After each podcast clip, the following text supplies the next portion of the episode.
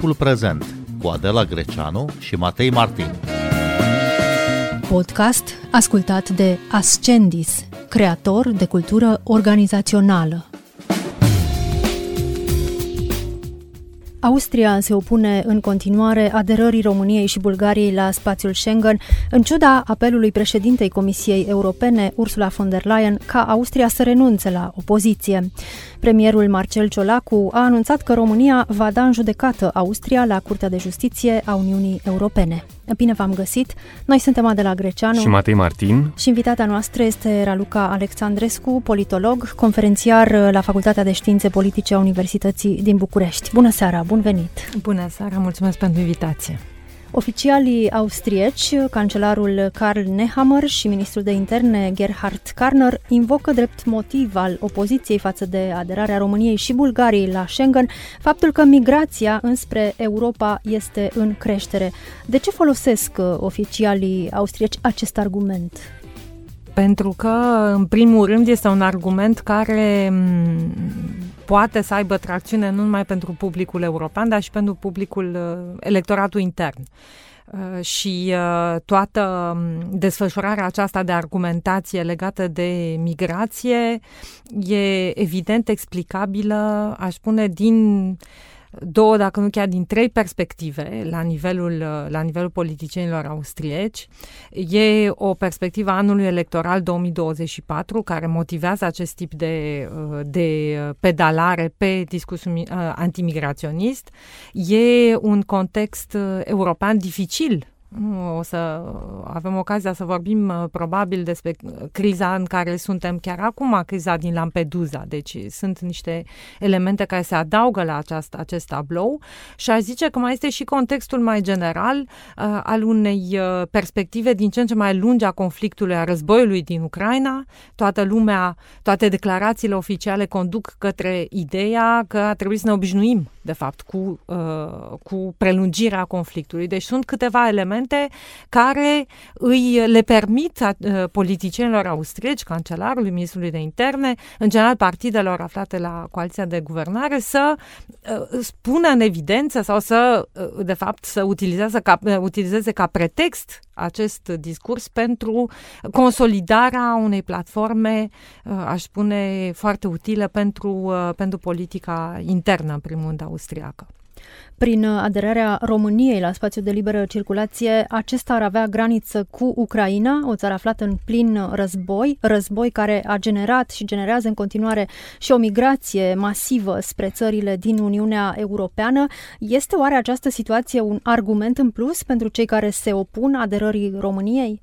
Migrația din Ucraina nu a fost cea mai și nu este, uh, din ceea ce observăm la nivelul european, sperietoarea numărul unu a, uh, cu care se confruntă uh, cetățenii Europei.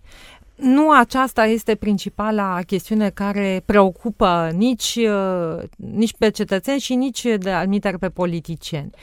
Aș spune că dacă este să analizăm fenomenul migrației, ceea ce e preocupant cel puțin acum e mai degrabă ceea ce vine dinspre Africa de Nord prin Sicilia și prin Italia. Deci vedem clar că lucrurile, hotspoturile, cum se numesc ele în, în limbajul uh, specific utilizat de, uh, de uh, autorități, hotspoturile migraționiste sunt mai degrabă acolo acum.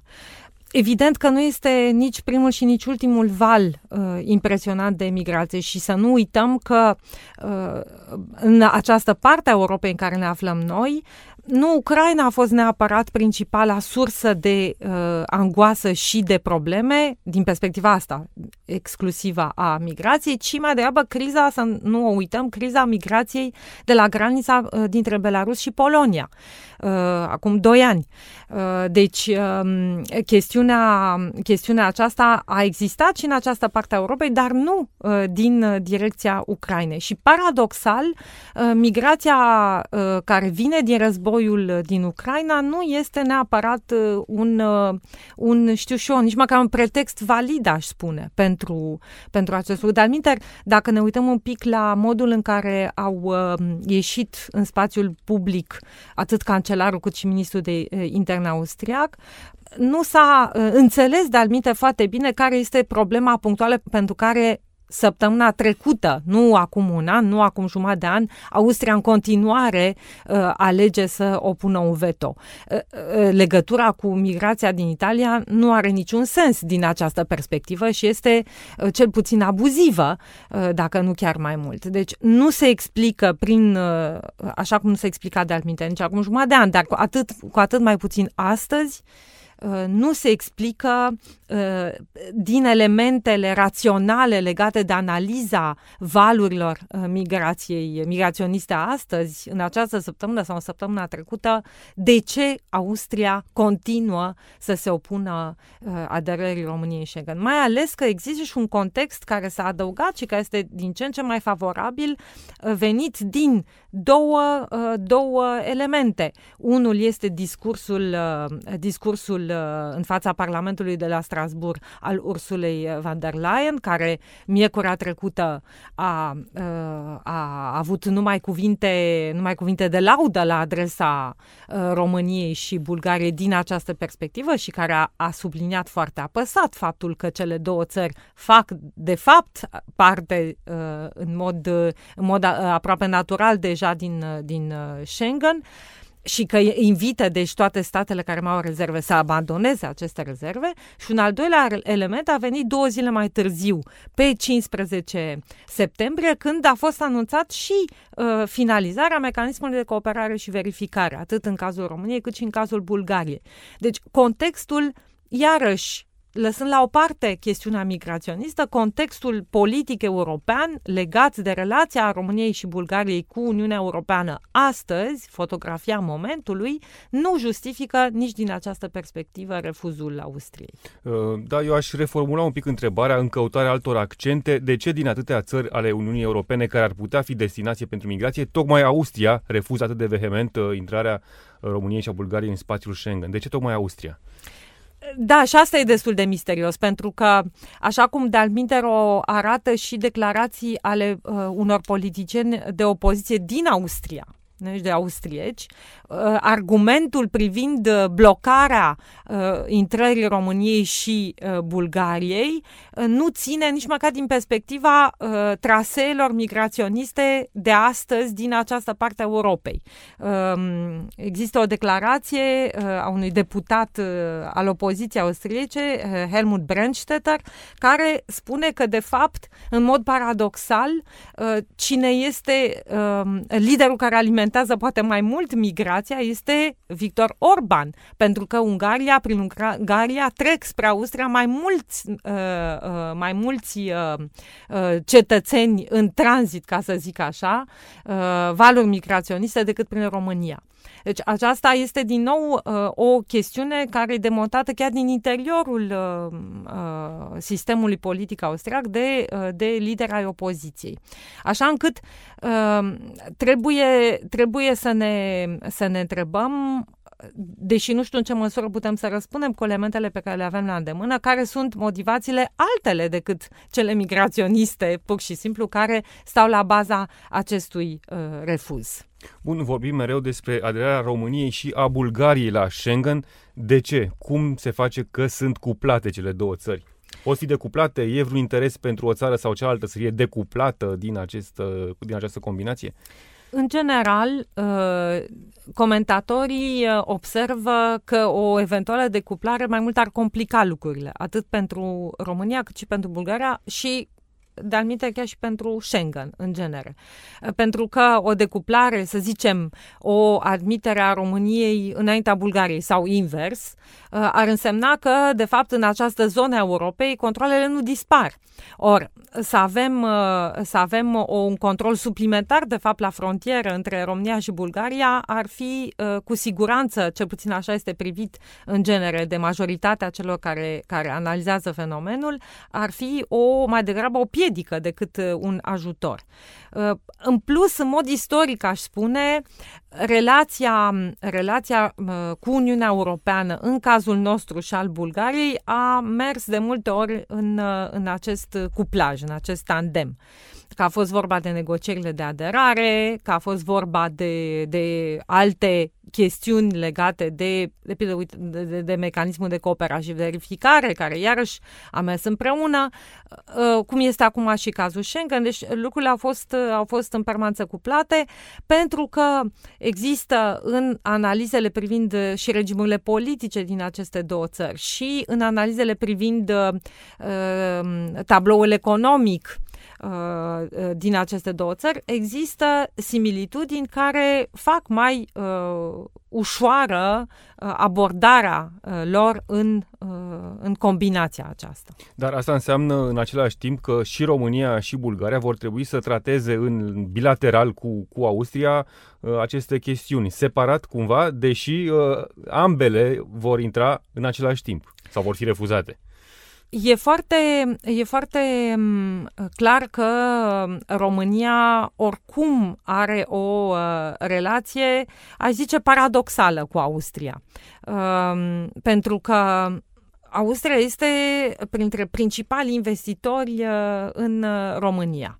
Uh, și uh, pe de altă parte, este ținta continuă a acestei opoziții din partea uh, guvernelor, guvernului austriac. Uh, așa încât e, e greu de, de înțeles, în primul rând, de ce, uh, de ce această negociere bilaterală nu avansează. Uh, pe de altă parte, și probabil că o să evocăm acest subiect, uh, e o chestiune care ține și de un, o diplomație mai mult sau mai puțin informală și care uh, Uh, în genere, nu dă senzația că ar merge neapărat pe făgașul cel bun, nici din partea română și nici din partea austriacă. În orice caz, prim-ministrul Marcel Ciolacu a anunțat că România va da în judecată Austria la Curtea de Justiție a Uniunii Europene dacă se va opune din nou prin uh, veto aderării la Schengen. Există vreo bază legală pentru așa ceva? Uh, sunt multe lucruri care pot fi atacate, mai ales că, în plus, Uh, Marcel Ciolacu nu e singurul uh, care a emis o asemenea, o asemenea posibilitate. Sunt și alte variante care au fost evocate și de uh, lideri ai partidelor de opoziție, cereri de daune pe care Austria trebuie să le plătească pentru pierderile pe care România le înregistrează din cauza întârzierii accesului la Schengen. Speța cred că se poate construi și cred că argumente există.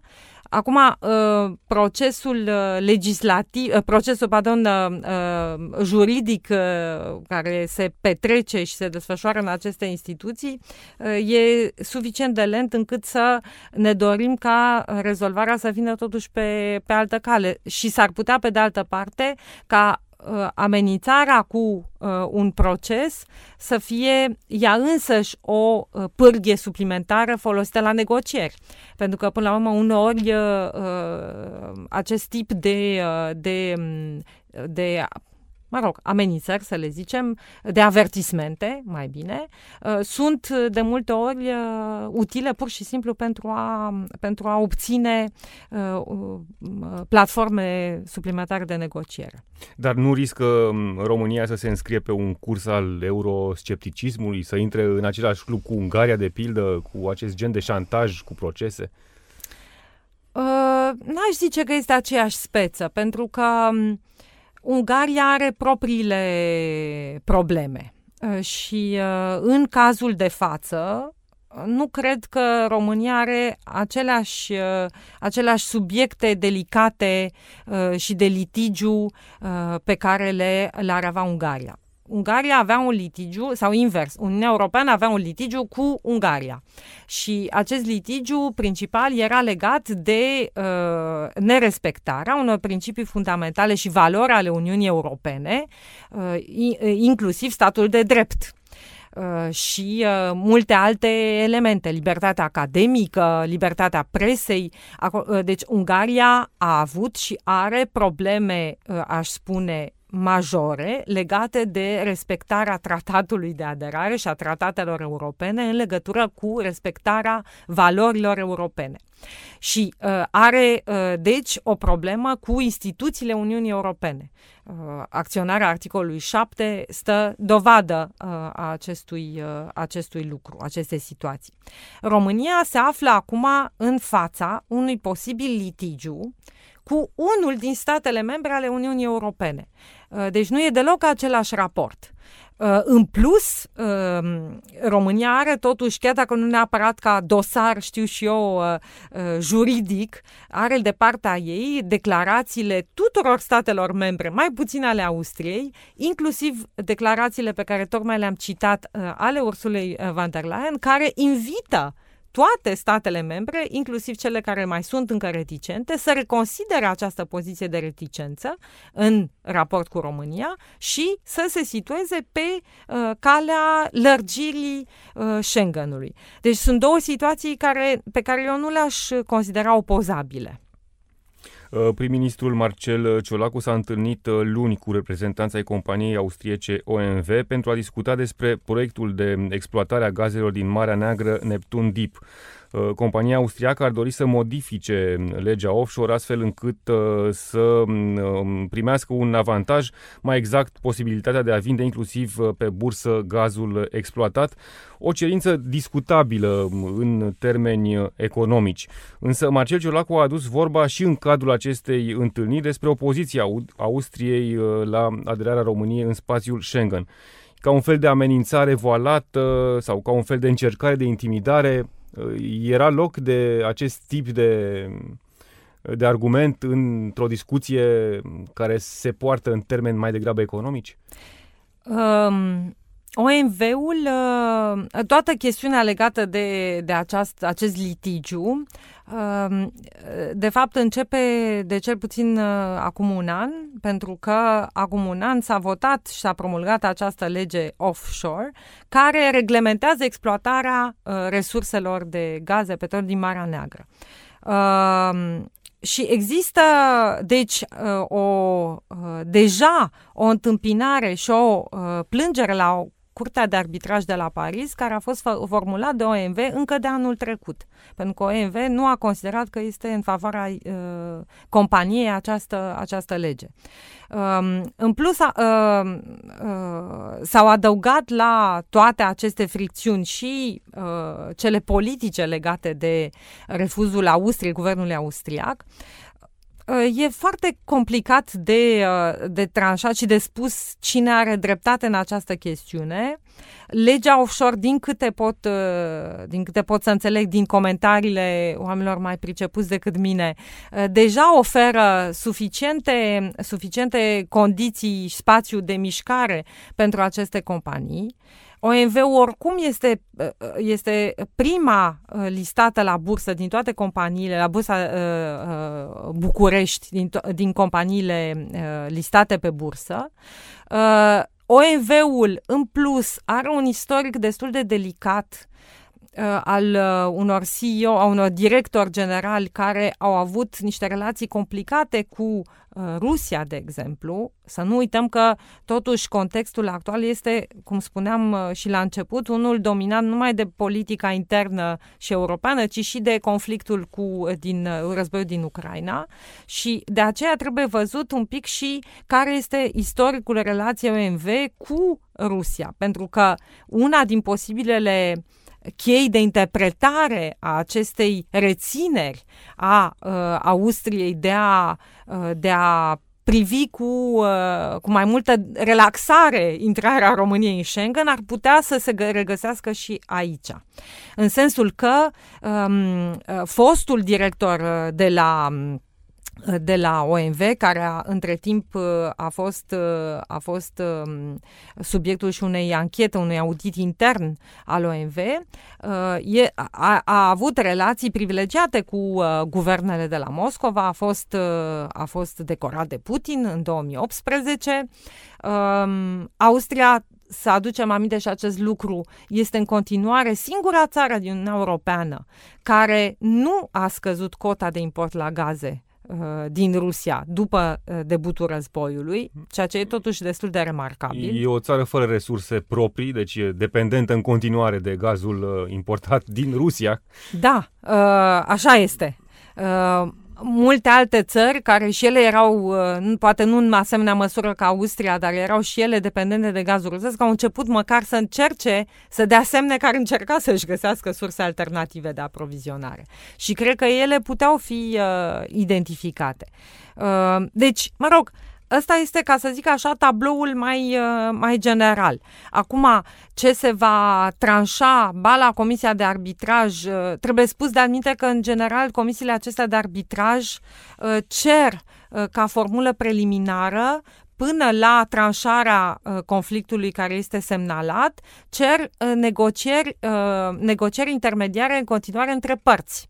Uh, în cazul de față, uh, negocieri între OMV și Guvernul României. Deci, într-un fel, demersul OMV e posibil să fie uh, cumva și parte a acestui proces care e, de fapt, solicitat de comisiile de arbitraj în toată lumea, numai Comisia de Arbitraj de la Paris. Cam așa funcționează aceste comisii. Premierul român a spus că nu va schimba, nu va uh-huh. modifica legea offshore. Da, Uh, a spus, a spus și că în plus a avut și o formulă uh, în care sugera OEV-ului că uh, eforturile, energia diplomatică ar putea fi redirecționată către propriile autorități politice austriece în, în sensul unui lobby mai decis în favoarea României.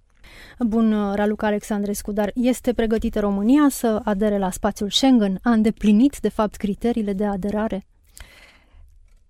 Despre Schengen se tot vorbește de câțiva ani ca despre organizație care uh, prinde și nu numai contur, uh, știu și o tehnic uh, de control și uh, deschidere-închiderea frontierelor, ci și ca de o, un pandant alt pandant politic al uh, Uniunii Europene. Uh, în 2021 au existat, au existat declarații, de exemplu, ale președintelui Macron, care exact asta spunea, că Schengen devine, uh, capătă valențe suplimentare legate de uh, echilibru politic în, uh, în Europa. Și deci nu este numai un instrument uh, de control frontalier. Uh, în această, din această perspectivă, Uh, uh, nu atât tehnică cât politică, uh, România este pregătită în sensul că a fost declarată ca fiind pregătită.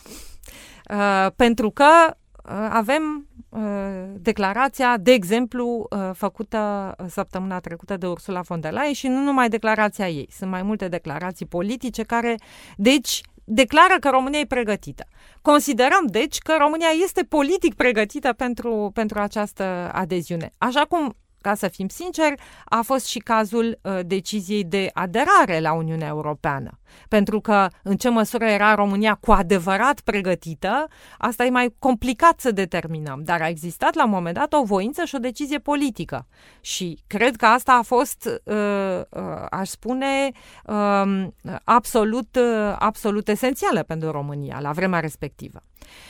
Ehm, pe partea tehnică e mai complicat și în același timp, uh, iarăși, momentul este foarte, e foarte delicat pentru că să nu uităm că în urmă cu două săptămâni a avut așa bâlbâială penibilă cu dronele uh, rusești din, uh, din spațiu aerian și nu numai aerian al României.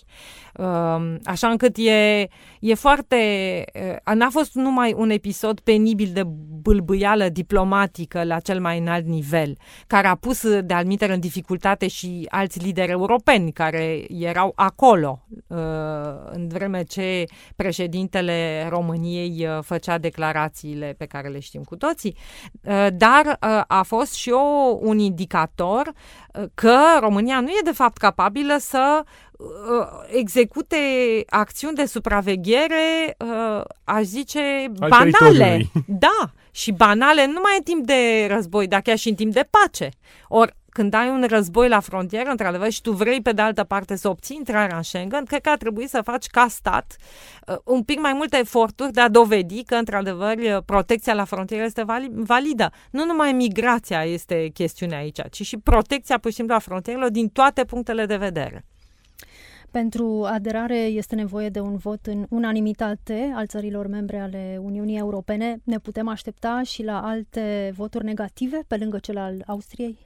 Deocamdată Austria este cea care uh, rămâne constantă cu, cu decizia de veto.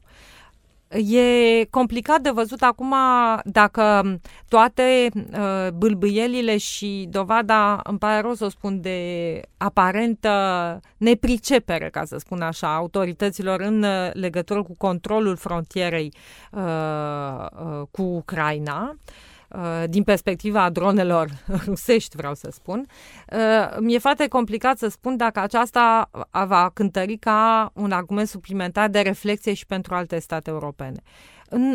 Aș fi înclinată să cred că totuși, dat fiind că uh, accentul pe, pe latura politică a deciziei este atât de vizibil prin declarațiile liderilor europeni, aș fi înclinată să cred că nu. Uh, și că, deci, uh, România va fi în continuare susținută tocmai pentru că, tocmai pentru că este uh, la granița cu, uh, cu Ucraina, tocmai pentru că este un stat care, uh, în plus, trebuie să aibă mecanisme să ceară, poate, uh, sprijin și mai mult decât o face până acum. Pentru că Schengen, nu să nu uităm, are uh, prevăzute în tratate uh, și uh, măsuri de uh, sprijin a, uh, acordat țărilor care fac parte din Schengen și care nu mai sunt în măsură să facă față valurilor migratorii. S-a întâmplat cu Grecia în 2016, când a fost primul mare val de, de, de refugiați din Siria și se întâmplă acum în Italia cu Italia și cu marea, uriașa criză din, din Lampedusa. Deci există mecanisme care apoi sunt puse în mișcare ca să sprijine statele care sunt uh, aflate în dificultate. Raluca Alexandrescu, vă mulțumim tare mult pentru discuție. Noi suntem Adela Greceanu și Matei Martin. Ne găsiți și pe platformele de podcast. Urmăriți timpul prezent pe Apple Podcast și Spotify. Cu bine, pe curând!